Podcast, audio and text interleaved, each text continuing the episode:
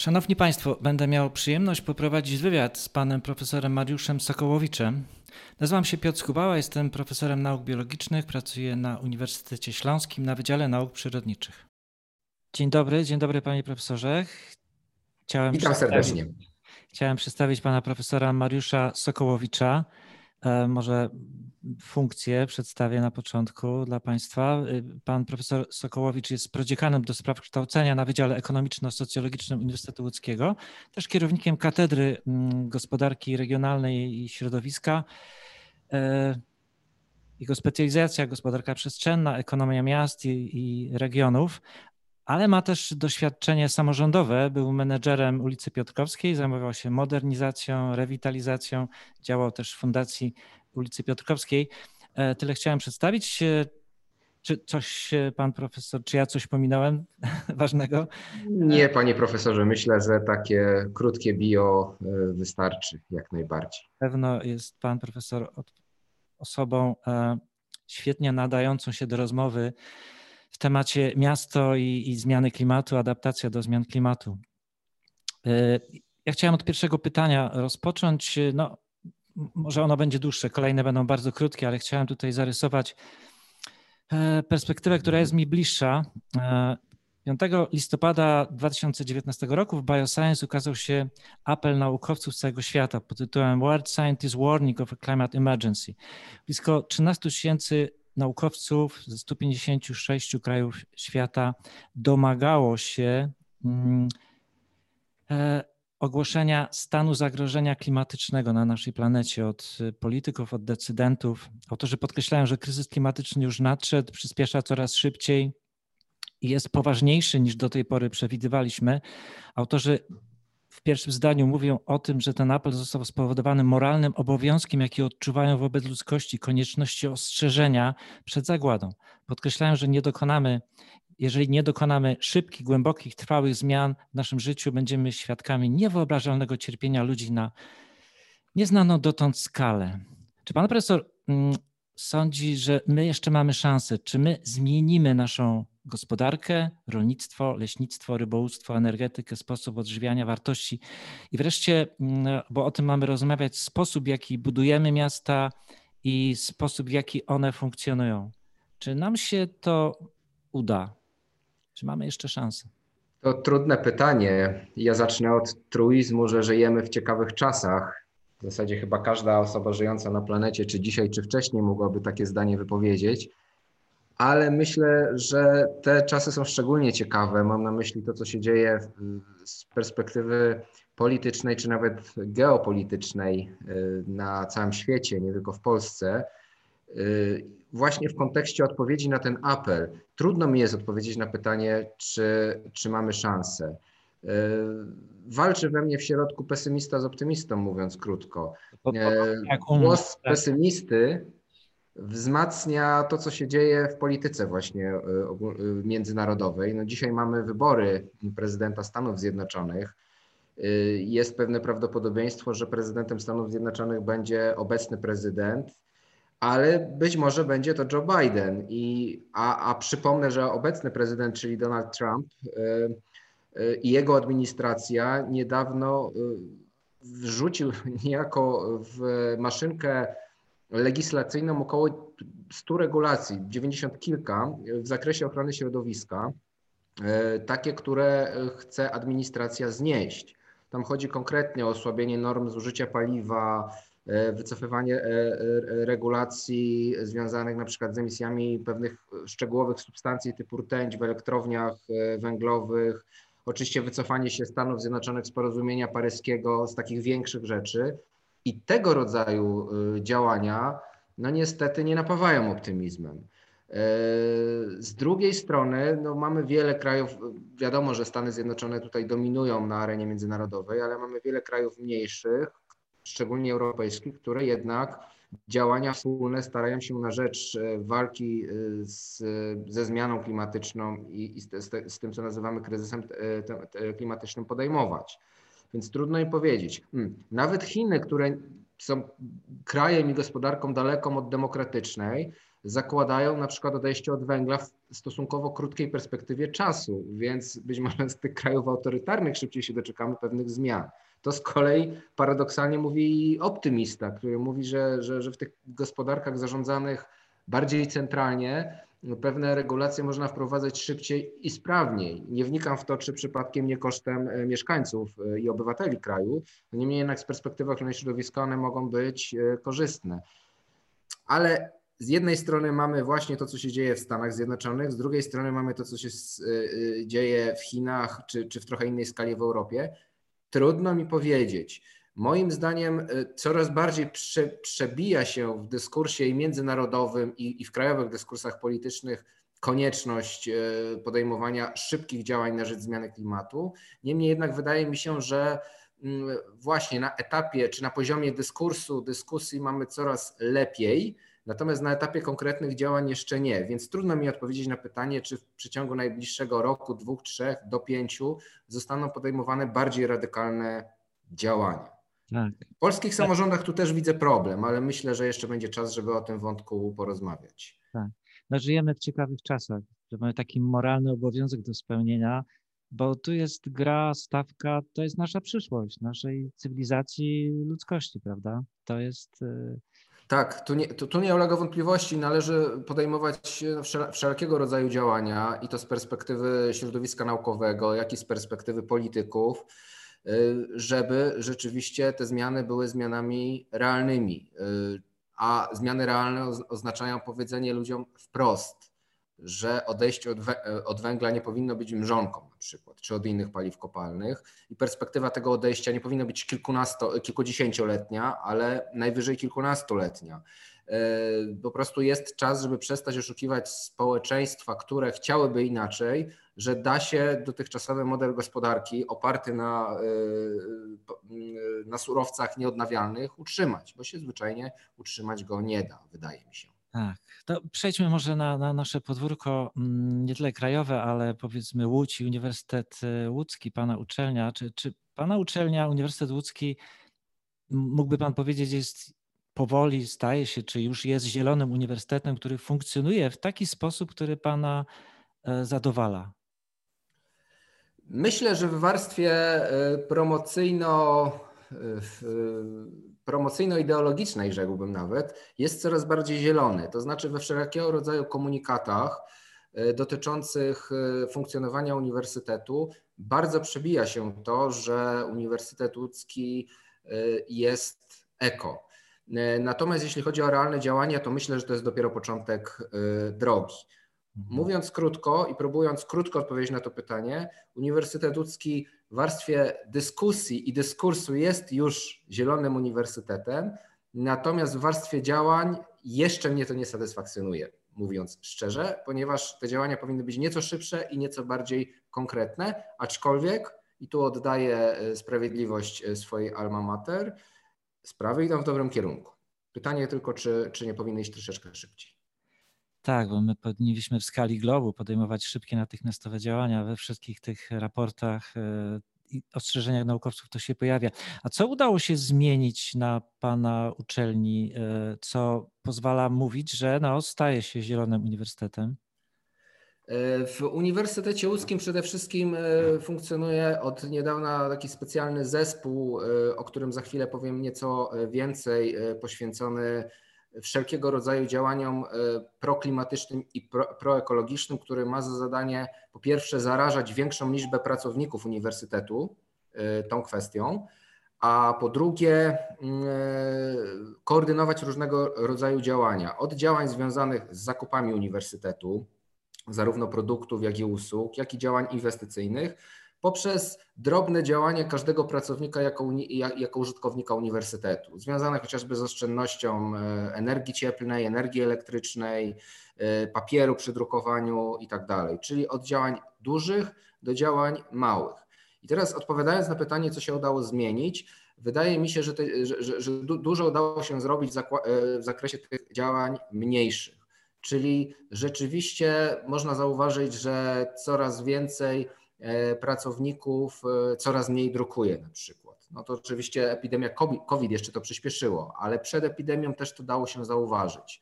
Przebijała się w, dyskusji w uniwersytecie na wydziałach, przynajmniej na Wydziale Ekonomiczno-Socjologicznym, który jestem pracownikiem, taka seria komunikatów, w jaki sposób być bardziej oszczędnym i ekologicznym, jeśli chodzi o, o, korzystanie z energii elektrycznej. Mówiąc krótko, pracownicy rzadziej korzystali z klimatyzatorów na przykład, e, skręcali e, kaloryfery, kiedy nie, nie byli na, akurat w pracy na uczelni i tak dalej. Na pewno sporo rzeczy się udało zrobić też takich drobniejszych, jeśli chodzi o infrastrukturę rowerową. Może nie jest jeszcze super, ale już jest całkiem nieźle. Nawet ostatnio na naszym wydziale taką kolejną wiatę rowerową postawiliśmy. Coraz więcej pracowników jeździ E, rowerem jako no, nieemisyjnym, można powiedzieć, środkiem e, transportu.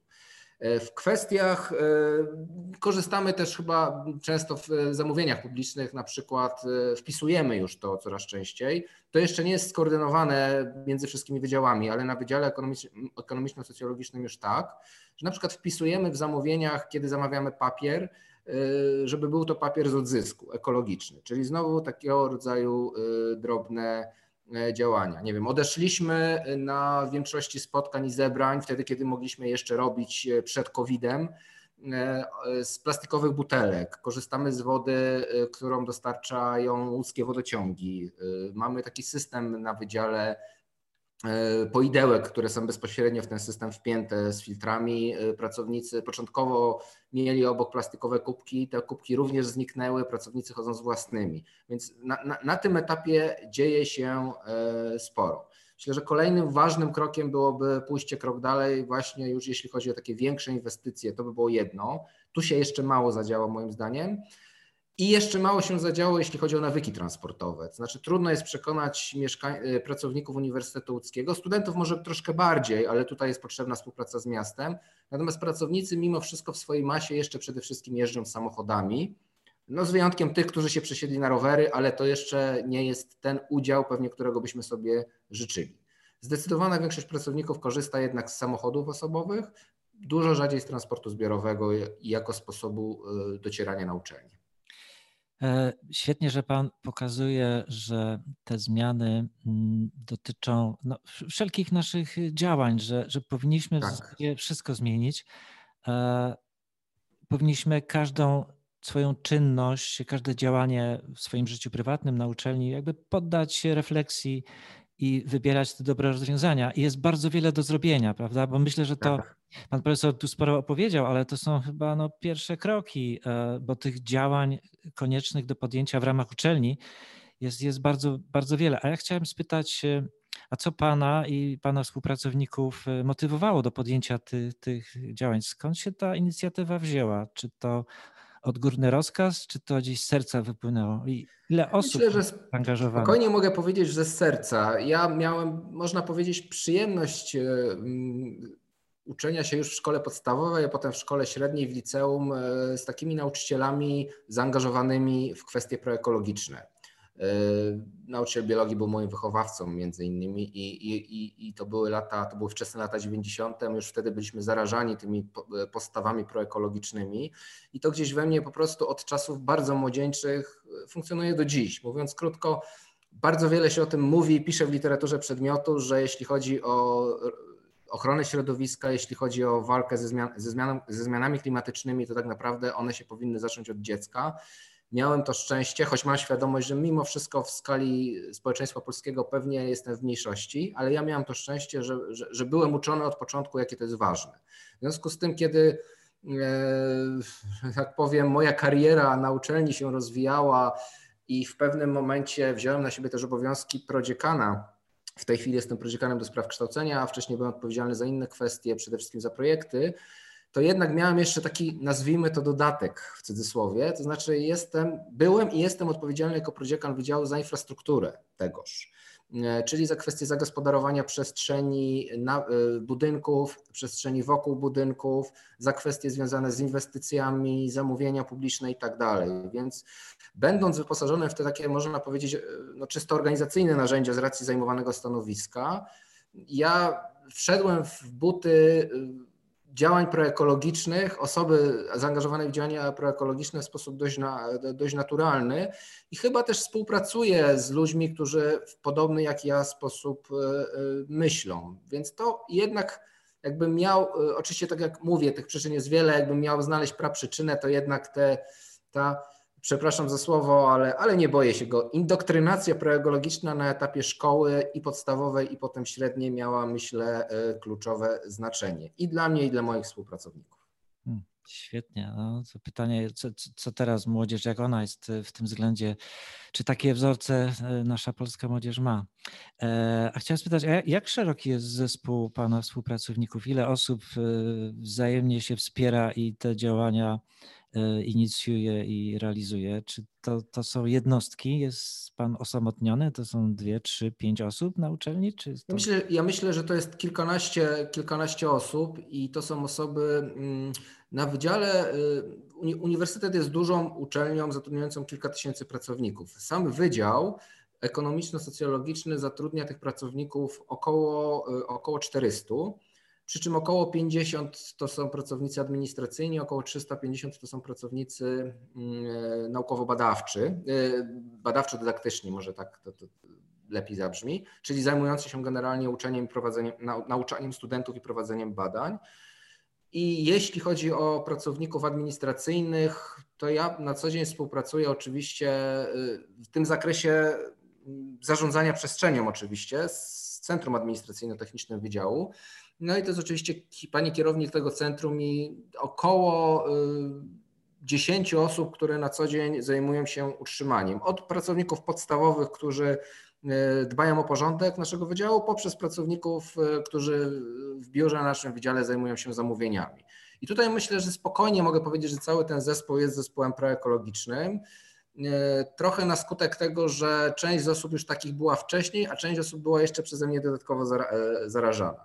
Do tego myślę, że możemy dodać około 10-15 osób, pracowników e, e, badawczo-dydaktycznych, którzy również wspomagają, inspirują, zachęcają albo wręcz wymuszają, żeby wprowadzać jakieś rozwiązania typu przechowania rowerów, e, właśnie instalacja budek dla małych ptaków, którą najprawdopodobniej zainstalujemy w przyszłym, w przyszłym już roku kalendarzowym na wiosnę.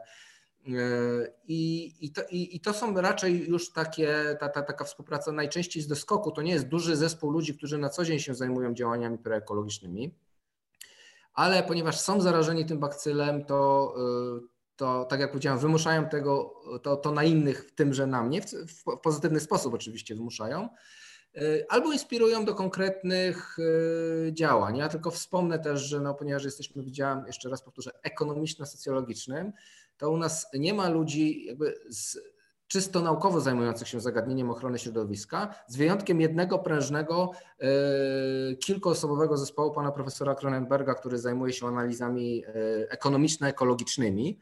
E, no i on rzeczywiście tutaj też jest liderem w tych kwestiach.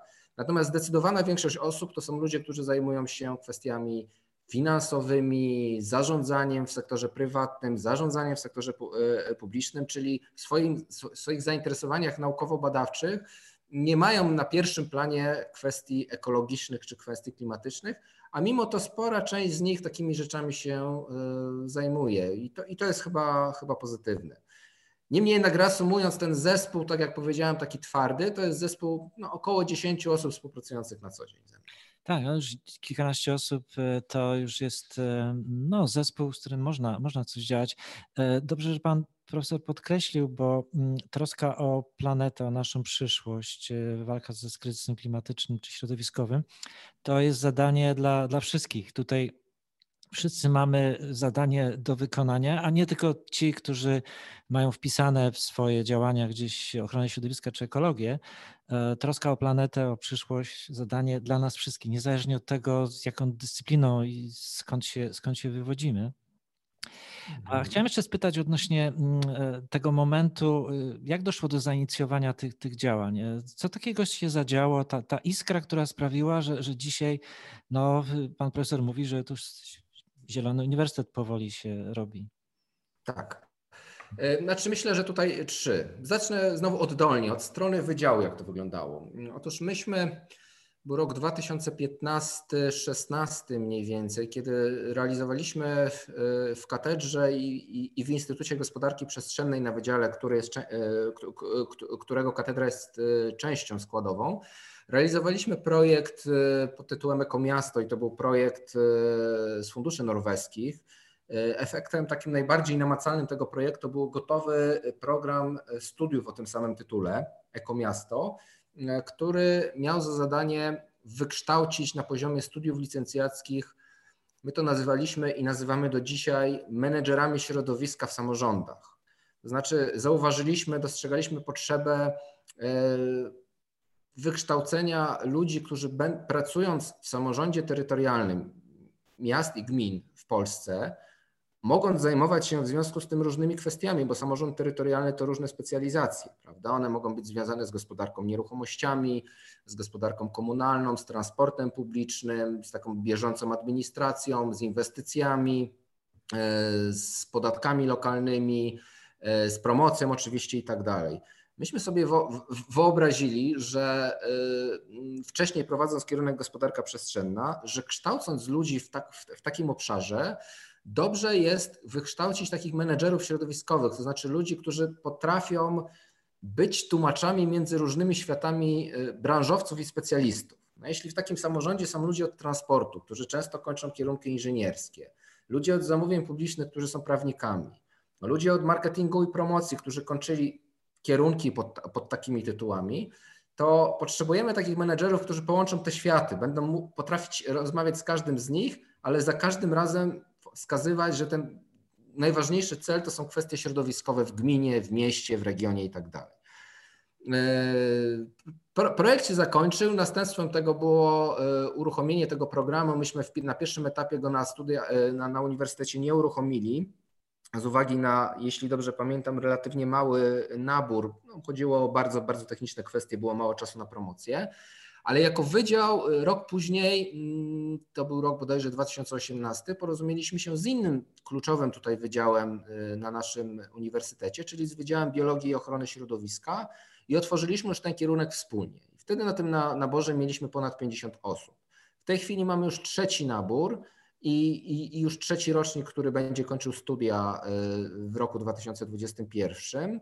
I to są bardzo zdolni ludzie, zdolni w sensie takim E, czysto formalnym i statystycznym, jakbyśmy zobaczyli, z jaką średnią byli przyjmowani do nas, to to jest całkiem nieźle, ale też ludzie bardzo zaangażowani w różne działania dodatkowe poza tym kierunkiem, na przykład w, koło, w działalność w kole naukowym. E, I no mamy nadzieję, że, że, że to będą rzeczywiście mm, taka forpoczta cywilizacji proekologicznej w polskich jednostkach samorządu terytorialnego, jeśli mogę tak górnolotnie sprawę nazwać.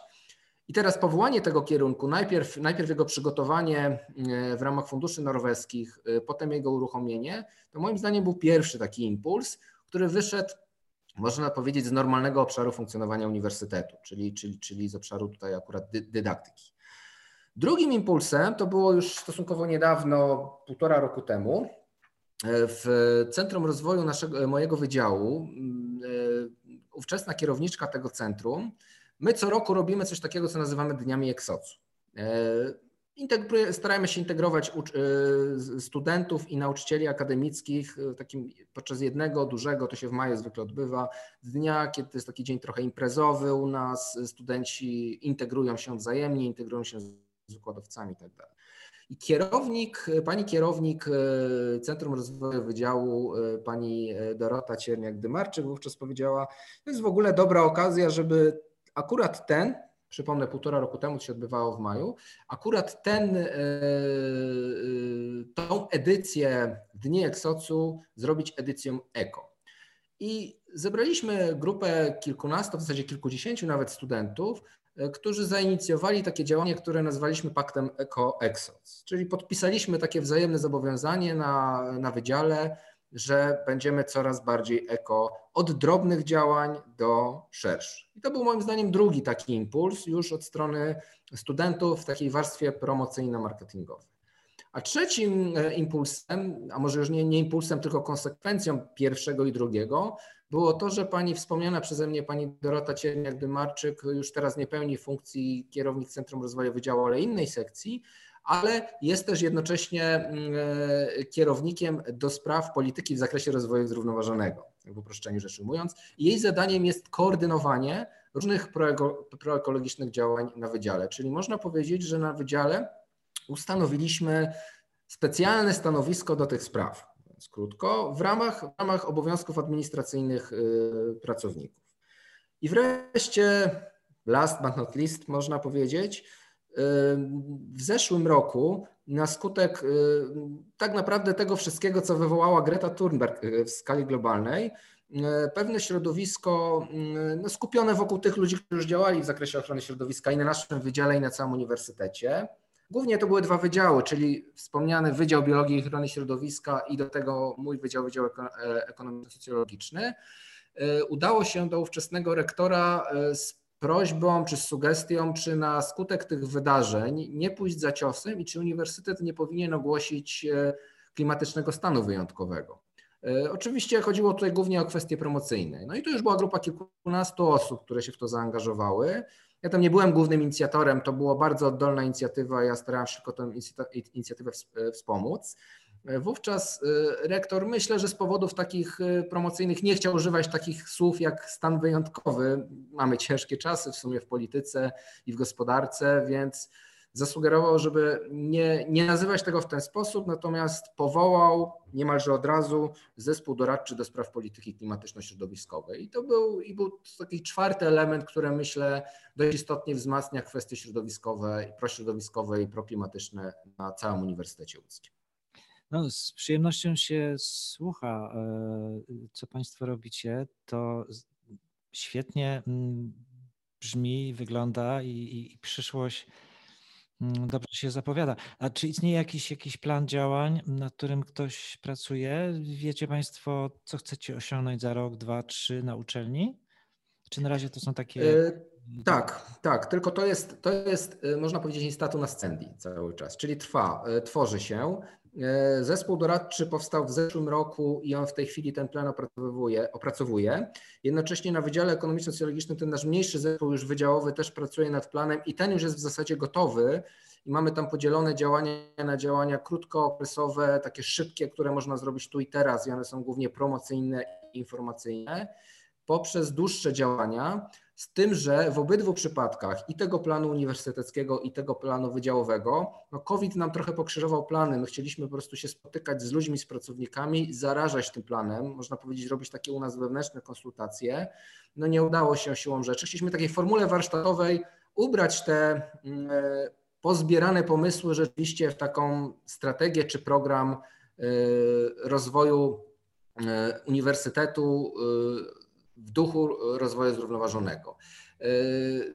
COVID nam to przerwał. Teraz powoli wracamy. Widzimy, że jednak mamy kolejną falę pandemii i, i tak szybko nie wrócimy w mury uczelni. Znaczy, oczywiście jako pracownicy się pojawiamy, ale w znacznie mniejszych ilościach i spotkania raczej robimy zdalnie.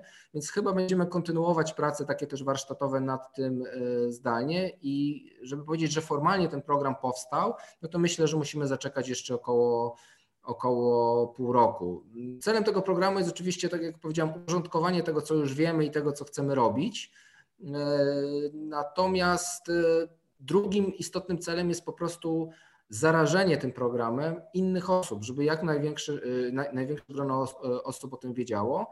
Bo ja mam świadomość, że jak o tym opowiadam, to to brzmi bardzo dobrze, natomiast jak przychodzi do konkretów, to tak jak powiedziałem na początku naszej rozmowy, udaje nam się robić sprawy drobne, a sprawy duże jeszcze nie. Więc, a żeby duże się udawało robić, no, chociażby, żeby kolejny wielki remont czy inwestycja Uniwersytetu Łódzkiego była bardziej zielona, w sensie już budownictwa proekologicznego, no to myślę, że tutaj jesteśmy na początku drogi i warto to robić. My jako wydział tutaj jakieś pierwsze kroki podejmiemy. Przykładowo yy, Znowu COVID pokrzyżował plany, bo to mogło być już w tym roku, ale będzie w przyszłym. Na Bibliotece Uniwersytetu Łódzkiego wzorem Uniwersytetu Śląskiego staną na przykład ULE. E, takie same ULE postawimy również na Wydziale Ekonomiczno-Socjologicznym na wiosnę w porozumieniu z jednym ze stowarzyszeń, pszczelarskich. Mm, docelowo z większych inwestycji na Wydziale z kolei ekonomiczno-socjologicznym też e, myślimy, żeby instalować panele fotowoltaiczne, więc to wszystko czeka i ma być troszeczkę następstwem programu. Więc odpowiadając, plan działań w głowach istnieje, natomiast powinien on zostać jeszcze nieco bardziej sformalizowany i zakomunikowany większej ilości pracowników. To jest nasza ambicja na najbliższe kilka miesięcy. Tak. Ja jeszcze chciałem zapytać, a jaki jest e, odbiór społeczny? Jak patrzą na, na Państwa działania inni studenci niezaangażowani? Jak patrzą inni dziekani? Czy, czy rektor się Państwem chwali? Czy Łódź, władze miasta jakoś już podkreślają e, Państwa działalność? Czy to zostało dostrzeżone w regionie? E, w skali, w skali uniwersytetu, no w skali wydziału na pewno, w skali uniwersytetu zaczyna być dostrzegalne Przyznam szczerze, jeszcze, jeszcze powoli. Jeszcze nie wszyscy wiedzą, że ten zespół istnieje, mówiąc krótko, więc no te najbliższe pół roku mam nadzieję, że tą sytuację zmieni. To jest ta nasza ambicja.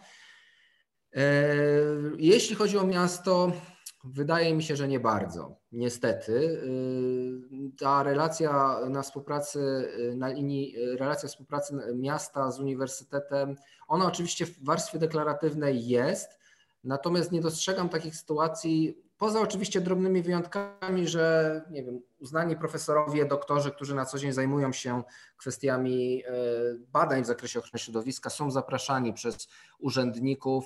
No, Łódź to jest miasto, które miało ambicje, żeby zrobić Expo, to takie duże Expo, kiedy, kiedy, kiedy przegrała z z Argentyną w tym konkursie, to prezydent miasta podjęła decyzję, że wejdziemy w tak zwane zielone Expo, to się nazywa Horticultural Expo, czyli można powiedzieć bardziej ogrodnicze.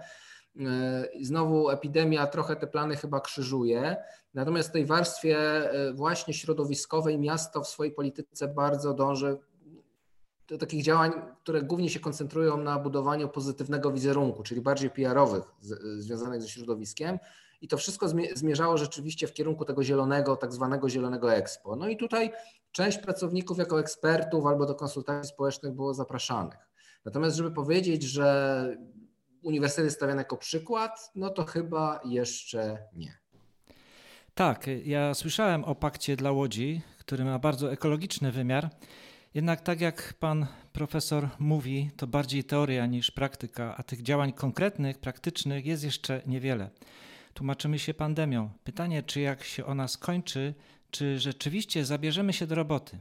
Ale ja myślę, że ta nasza rozmowa to był świetny mm, przykład y, dla innych uczelni. No, niektóre uczelnie próbują działać y, podobnie jak y, pańska, ale to są ciągle jeszcze jednostki, prawda? Tego typu zespołów doradczych na uczelniach no, jest zaledwie trzy, cztery może, może w mhm. kraju dzisiaj. E, świetnie, że pan profesor opowiadał o tych przykładach, jak to się dokonało, jak to się stało. Podawał konkretne przykłady. E, miejmy nadzieję, że mm, e, ci, którzy nas słuchają, ci, którzy reprezentują uczelnie, no wezmą z Państwa przykład i, i pójdą też tą stronę, bo po prostu innej drogi nie ma. My jako uczelnie powinniśmy jako pierwsi dawać, wydaje się, przykład, prawda?